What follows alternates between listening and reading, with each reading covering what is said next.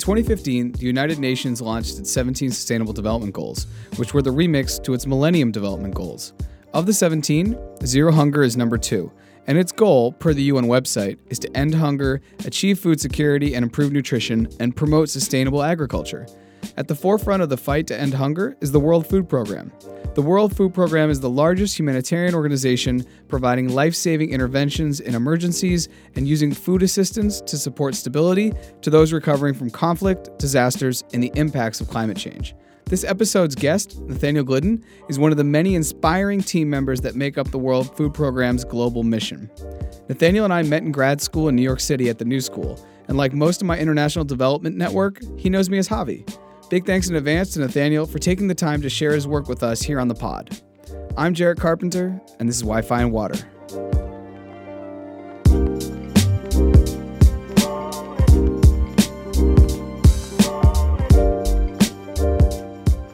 Nathaniel, welcome to Wi Fi and Water. How are you doing? Thanks, Javi. Thanks for having me. Uh, I'm doing really well. It's the end of the week, and uh, it's, it's time to time to relax a bit. Time to kick back, and it's noontime here. But why don't you tell people noontime in Boston? I guess I should say noontime in Massachusetts. But why don't you tell people where you're calling in from and what time? Like what's going on there? What's the what's the? And I'll spoil a little bit. It's a nighttime activity. What's what's the rest of your night looking like? I actually just got off a Zwift ride, so like a virtual bike ride before the call. but I am sitting in Rome, Italy, and um, yeah, in my in my little apartment that uh, my my wife and I share, and you know we've just got probably a home cooked Italian meal because uh, everything's closed. We're we're considered an orange zone, which means restaurants are closed. Orange zone. What's the? Is there anything above that? I mean, is it like red, ruby red, what, yeah, what, what, what tier in the color coding are we in? We're we're right in the middle, which uh, is shy of you can't leave your house, which is the red zone, and it's all based on positivity rates. So if we hit a certain a positive a positivity rate of oh goodness, see, I don't even know the numbers exactly. I just know which color I am. Uh, but the next step down would be yellow, which would mean that restaurants are op- able to open up, but we nonetheless all have a curfew we have to be in by 10 and stay home until 5 a.m. And the goal is to be a white zone, which means that the positivity rate is so low that commerce can resume as it used to before. And have you, over the last, you know, since COVID started, has Rome and your surrounding area, have you gotten to periods of white zones? I think this past summer was, you know, it was a better time for parts of Europe clearly you're not there now, but did you have some time where you could go out and go to shops and maybe not do a mobile ride online and go out and get your bike out on the road? Yeah, the entire summer was was fine. Uh, the numbers were super low, but as soon as the cold weather came in, it just brought with it an explosion of cases um, and the reintroduction of a curfew and stores closing down and restaurants being shuttered and uh, so that's where we find ourselves. There was a, a, lull in the summer, but we're we're back to you know pretty much lockdown. And so, tell us a little bit about your work. You're stationed in Rome, and you're working for the World Food Program. So, what's your portfolio? Is it parts of Europe? Is it parts of the Middle East? Is it parts of Africa? Because where you are in Italy is, you know, it could be a jumping off point to many places it's not the most intuitive place for a, for a headquarters. um, but yes, WFP is one of the Rome-based agencies, along with uh, FAO and IFAD. In a nutshell, what it is that I do is I oversee our corporate strategy for the USDA McGovern-Dole program. USDA McGovern-Dole provides funds for integrated school feeding programs, and for WFP, USDA has been the biggest donor to school feeding, which is one of our flagship programs. Uh, so I've had the, the, the privilege of overseeing corporate strategy for engagement with USDA, but then on the back end, dealing with our country offices and uh, providing them with the strategy as well as supporting program design for uh, annual calls for proposals. If I can add to that, you asked about specific areas, and it's primarily the developing world. Uh, when I was in my uh, in a similar role in Washington. I oversaw programs in West Africa uh, as well as Haiti. Uh, and now that has expanded to all of the USDA McGovern Dole funded programs that WFP sees itself supported in. And that spans the entire African continent, uh, Southeast Asia, four countries there, as well as Haiti. So in total, about 11 countries. And on an annual basis, we seek to apply for three to four new programs. Three to four new programs, meaning new countries or? So the the only way in which um, we would ever apply for funds from USDA. It's it's a competitive process, but the only uh, reason why we'd apply is because we already have an ongoing school feeding program. And when I say we have a school feeding program, it's one that we implement together with the host government. And ultimately, our goal is to reduce our direct implementation and move into a space where we can provide technical assistance and support the, the host government's national program scale up. And when you say school programming, are we talking K through five, something that would be kind of like the US middle school, a six through eight, or are we just looking at high school, which is like a nine through 12, or maybe some type of a higher education? My gut tells me that you're focusing on the younger side, the K through five, when kids are maturing and they really need those nutrients to be able to grow. So we avoid things like stunting. But am I wrong? Where are you focusing all your intentions? No, you're you're, spot on. It's um, essentially from preschool all the way to whichever grade the national government has prioritized for school feeding or for a school health and nutrition program. Uh, you may have some countries where the, the national government has prioritized primary and secondary schools, so you might be providing school meals to children all the way up to eighth grade, ninth grade, 10th grade, uh, whereas other countries uh, have deprioritized uh, you know a nationalized school feeding program and we might just be supporting them in you know rolling out a strategy for secondary school feeding which or secondary school school feeding which they might deem more appropriate or necessary. And of all the countries that you're currently working i think you said 11 countries over southeast asia western africa and haiti which country currently is receiving the most amount of resources? Is that something that's done on a per capita basis like hey this country has more people or is it more on a needs basis? Like yes this country is a smaller country but their need is exponentially higher due to the populace they have. The unique thing about the position that i'm in is that i only oversee one specific program or one donor but the way you have to think of it is that USDA provides usually a bulk of the funds to the specific program we're implementing, but then there are private organizations, other you know governments that are providing funds voluntarily wherever their priorities are. So the school feeding program that I've supported in the past in, in Haiti, for example, it's also been supported by Canada, by France, by private donors.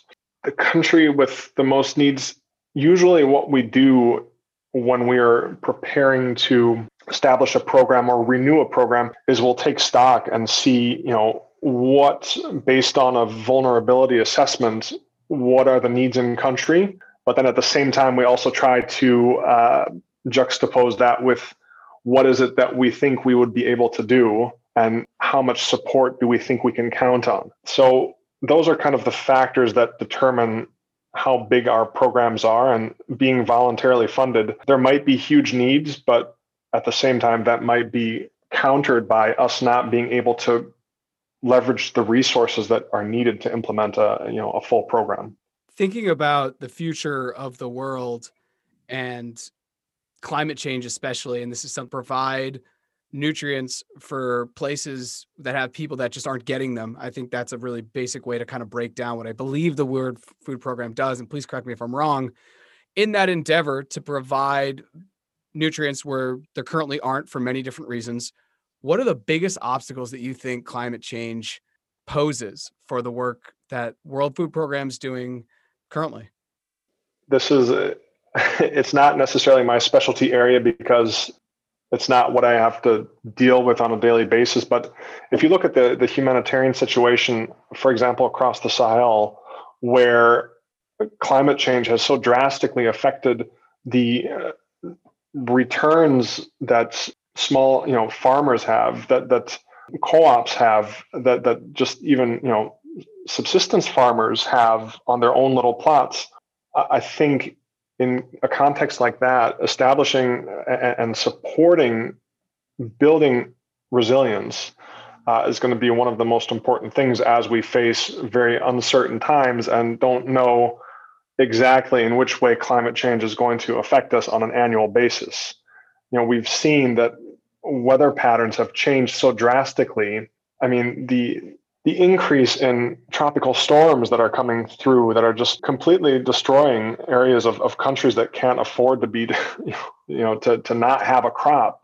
These are some of you know the things that that really worry me when i think about an emergency context. Um, how do you build resilience when there's one emergency after the next? You know you could, there's only so many small fires you can put out before you're overstretched. I mean f- from from a perspective what we're trying to do in, in the program that I oversee is there are small components as part of you know our school feeding programs where we're trying to do everything we can to be as climate conscious as possible whether that's you know ensuring that we have fuel efficient stoves countries that tend to be prone to you know deforest at faster rates than others that they don't have to because they have the technology that is needed to not chop down the trees around a school these are some of the things that we're trying to do. And uh, ultimately, for the school feeding programs that I oversee, they are primarily in kind, which means that you know the commodities do come from the U.S.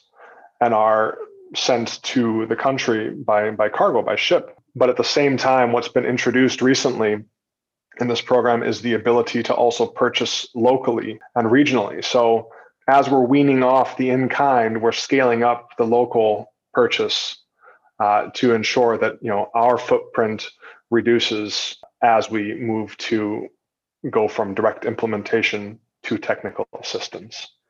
Yeah, when you talk about the local production, I think that's one of the biggest ways that I've seen people talk about climate change is like, well, we don't need to get beans from 4,000 miles away. If we have them locally, how do we make that either more accessible or more equitable in its attainability to get that to the people who need it?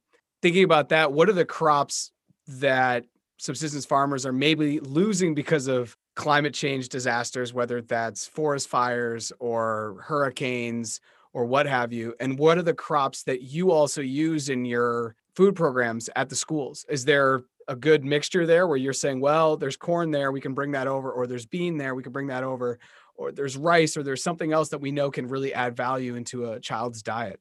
So the food basket ultimately is different from country to country, even though you will see a couple staples that are overlapping depending on you know re- what regional preferences are. The way in which we start any program is that we look at what the local food basket is, and we sit down with our country office colleagues, uh, with national government colleagues, and say, how can we make the best use of what's available and what needs to come from the U.S and how can we ensure that we have as little effect as possible on the local markets? And the amount of commodities that come in in relation to what production might be and what consumption is is minuscule. And yeah so ultimately for example the commodities that would come from the us would be rice split peas and vegetable oil. Just a, a very simple meal uh, but it provides uh, at least three different food groups to children uh, that are receiving up to you know between 25 and 33 percent of the recommended daily uh, um, intake of calories. Um, and that's what they're receiving through the through the school meal. Otherwise they might not be receiving this. Is that one of the ways that WFP is that one of the metrics that is measured? Are we just looking at calories essentially, saying a child needs X amount of calories so we're hoping, at least through our food program, we can provide them one third of the calories or a third of their days needed calories. I'm not sure if I'm explaining that well, but is that one of the metrics that's used? Calories? Uh, for for school feeding programs, yes, that's one of the things that we do look at.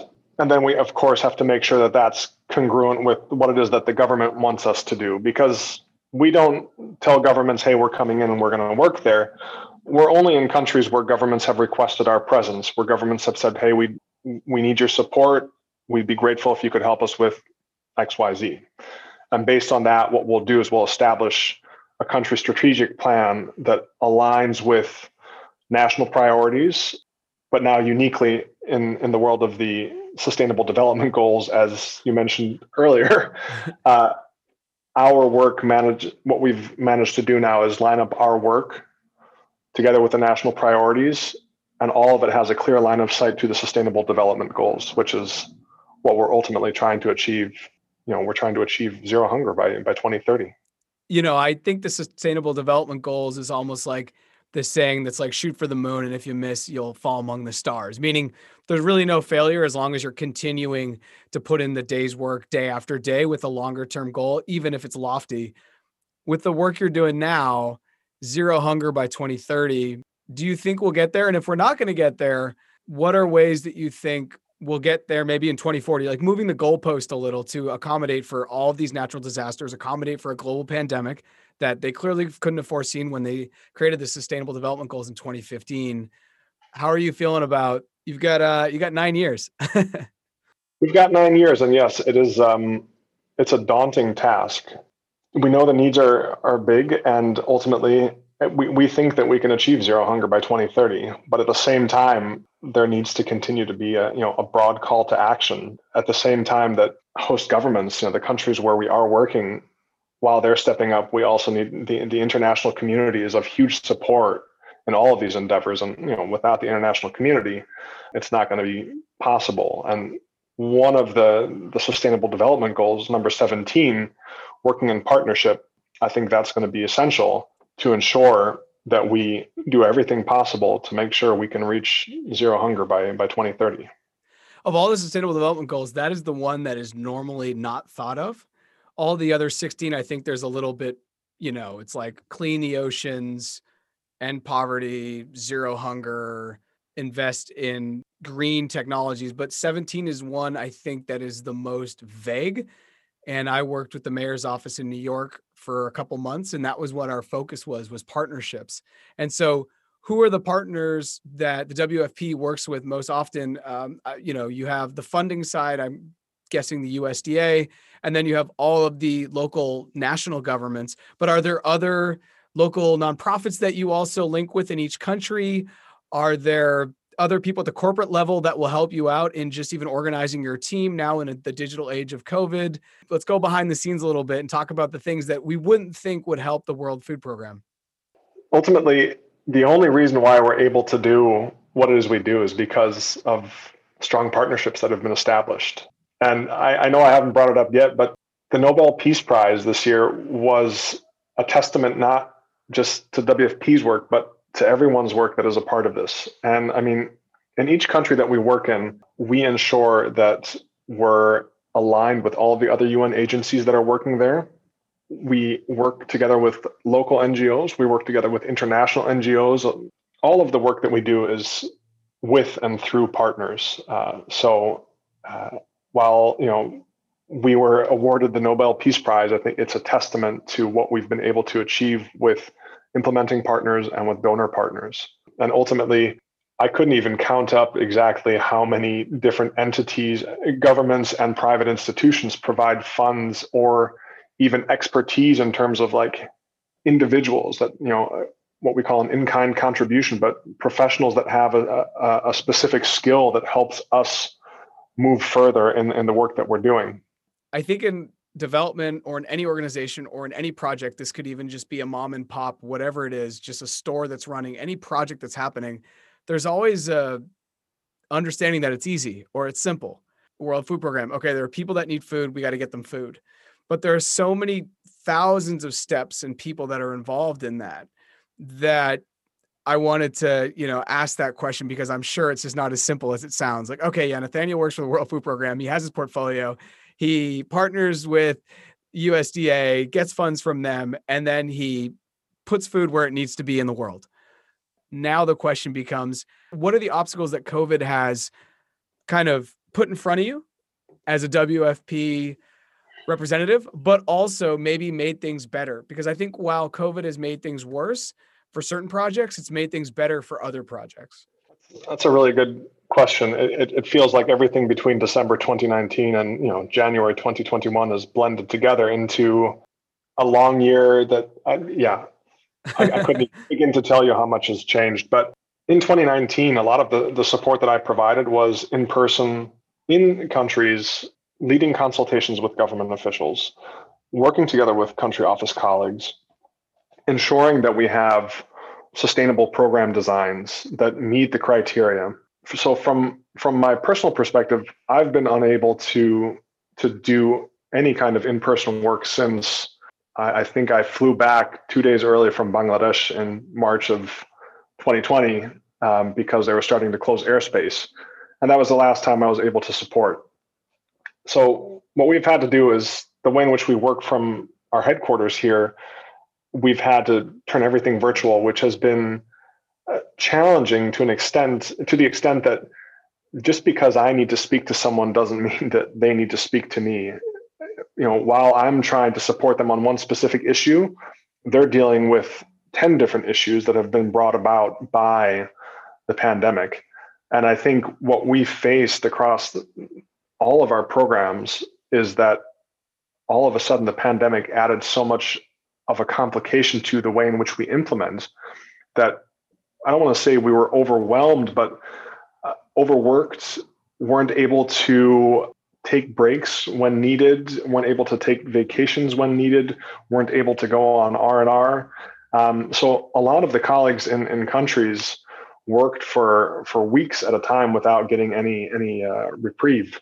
From a programmatic perspective, I mean specifically school feeding programs, there were school closures in 199 countries. Almost virtually every single country in the world had school feeding closures at some point in time. Of the, you know, 300 and I think 369, 370 million children missed out on school meals because of school closures. I think one thing that this pandemic has forced us to do is become, you know, to adapt our programs relatively quickly. And for that, you know, we've been fortunate that uh, our partners have been have provided an enabling environment where we're able to, for example, change the modality of a school feeding program in that it's no longer provided in school, but we, in you know, in a socially safe manner, provide a take-home ration, um, which no longer just benefits the child but also the family. So it's been interesting working through the pandemic. I haven't had to see as much of it as colleagues in the field where I would normally be to to see it once you know once every couple months, but the amount of work they've done to pivot and to ensure that we can continue providing life-saving and life-changing support has been nothing shy of amazing. And uh, yeah, from from here we've tried to do everything we can to ensure that we're as supportive and helpful as possible and that we're not adding on any additional layers of work for people that are already trying to put out fires everywhere. Yeah, and speaking about the people who are out in countries or anyone who's part of the WFP network on the global network that, you know, WFP won the Nobel Prize, how many people are on the ground currently? And maybe you don't you don't know to the exact person, but what's the network look like globally? I mean, thousands of people, I assume, but do you have any idea of of the total we, network? So in total, we're more than 19,000 employees. In HQ here, we have about 2000 i want to say. So we have office we have country offices in 83 countries. Uh, we have regional bureaus in six countries.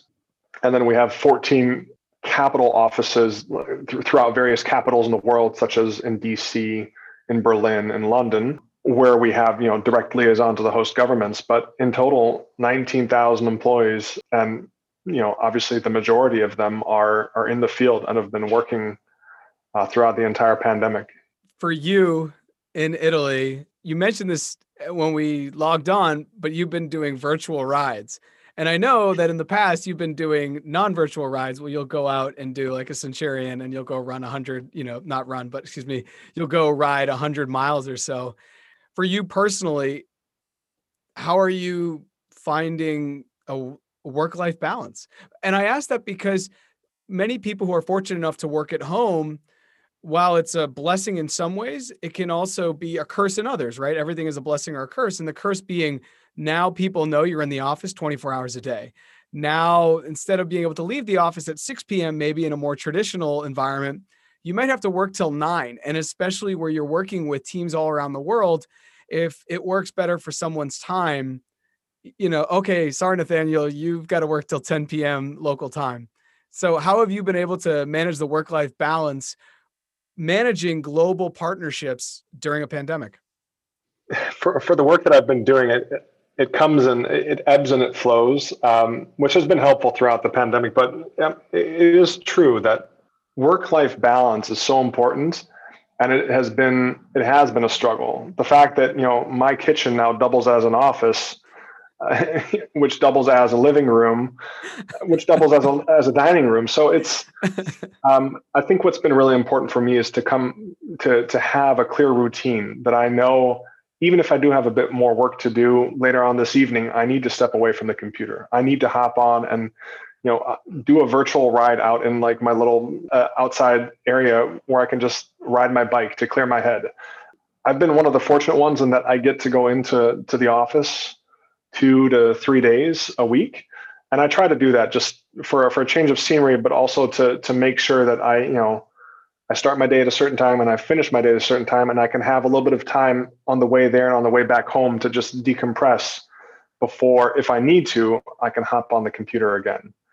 Uh, the, the reality like you said is that yes we you know support countries in southeast asia and at the same time the donor that we're accountable to is in washington d.c so there have been times where you know it was pertinent for me to be up until 11 sending emails to washington whereas i had to be up at 4 to you know speak with colleagues in southeast asia. And so it's not always perfect uh, and it's not always easy but it's really important to for me it's been really important to come up with a, a bit of a routine of what i do outside of work to to hold me accountable to myself and to, to my own sanity Totally. I think that's something that everyone is dealing with.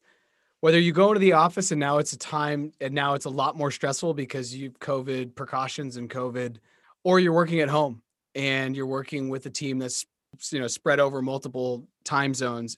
I think sometimes it can be and like you said, not having different spaces, right? You want to just be able to make this my kitchen, even if it's a small little kitchen. You, this should be the kitchen. This should be the living room this should be where I work out. This should be where my wife and I eat dinner. But everything is just kind of melting together, I think, in COVID.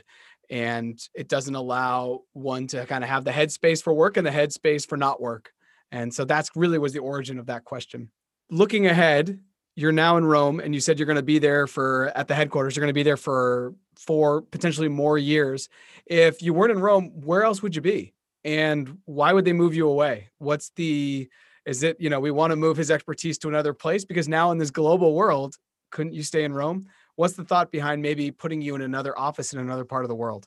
Yeah, no, it's, I mean, it's, it's a really good point. I think uh, to follow up on your previous question, one of the things this pandemic has taught a lot of people is that a lot of the work that is done can be done from home. It can be done virtually. And I, I hope that that brings about positive change for some of you know the bigger organizations or you know or corporate entities that have quite the rigid structure. You know, WFP before the pandemic was relatively flexible, specifically in my unit.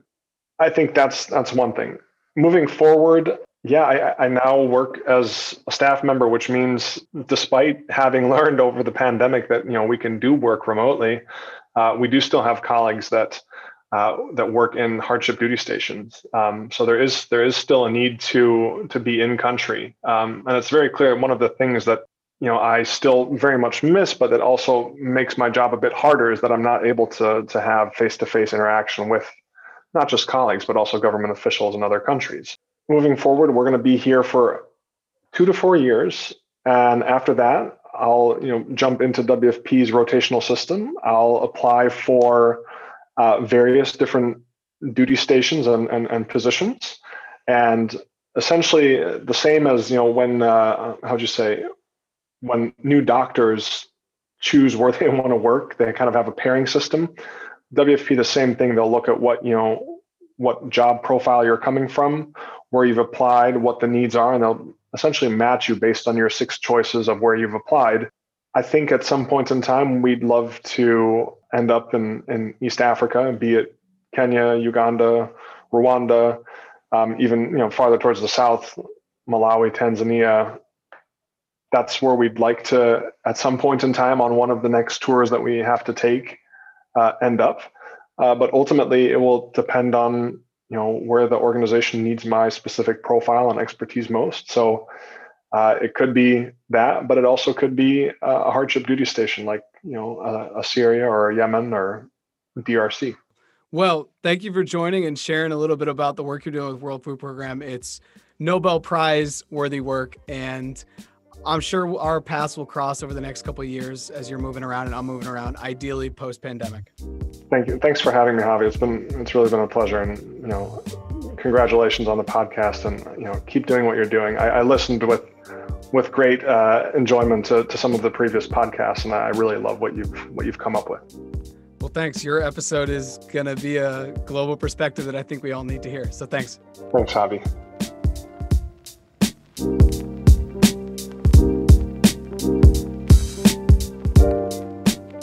Thanks for listening to this episode. And if you'd like more information about the World Food Program, be sure to check out their website at www.wfp.org.